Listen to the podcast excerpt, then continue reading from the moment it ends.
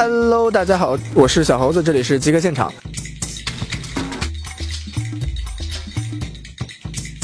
今天我们来到了一场不是发布会的发布会，是一场文艺青年的聚会。这是老罗今年的第二场相声，地点从上海又回到了北京。这场聚会的门票呢，不是发售的，而是网友在微博上通过一些证据证明自己是文艺青年，然后通过了锤子的筛选以后，就会得到一张门票。所以我们在现场看到的呢，都是锤子筛选出来的文艺青年。这次聚会的时间呢比较短，也就一个多小时。老罗在一个多小时里面宣布了一些坚果手机跟文艺青年相关的事情。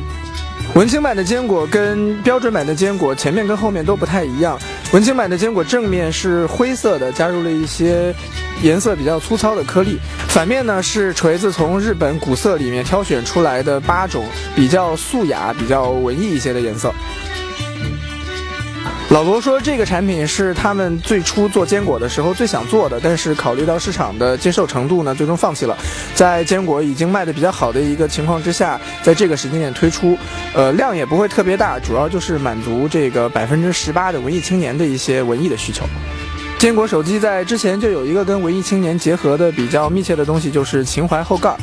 锤子每一次推出的每一个版本的情怀后盖都会第一时间被卖光，所以锤子在这方面又进一步的选择了更多的合作方向。这次这个聚会上呢，老罗将这个情怀后盖从之前的一些事件纪念性的版本之上，又推出了新的版本。比如文艺青年对视觉艺术方面的追求，坚果呢就和很多艺术家、画家进行了合作，所以以后我们会在坚果的后盖上看到很多很好看的画作、很好看的艺术设计。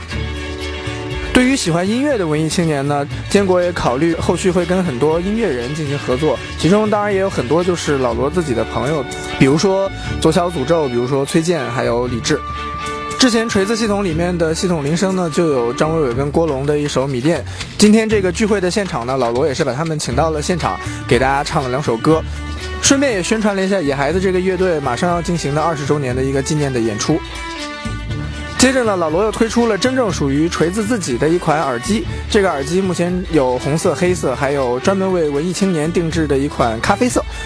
老罗说，合作这款耳机的公司呢，也是为很多耳机大厂提供代工或者提供设计的一个公司。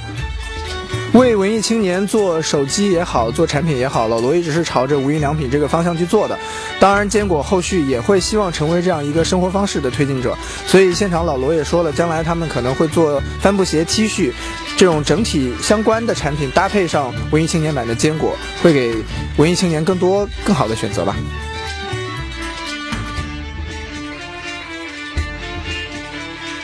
我觉得我是，必须是，算不上，不全是，挺文艺的，特别文艺，挺好的。它的颜色真的很特别，感觉比标准版要好看。啊，手机我很喜欢，本身我特别喜欢木槿，然后今天看到这以后，我就立马联想起来，我觉得特别喜欢。嗯，老罗段子有点少。据说逼哥要来，但是没有见到。作为一个文艺青年，我觉得是不需要打光的。在北京的深秋，瑟瑟的寒意，加上今天感冒的老罗，本身就是一件很美很文艺的事情了。以上就是今天的极客现场，谢谢大家。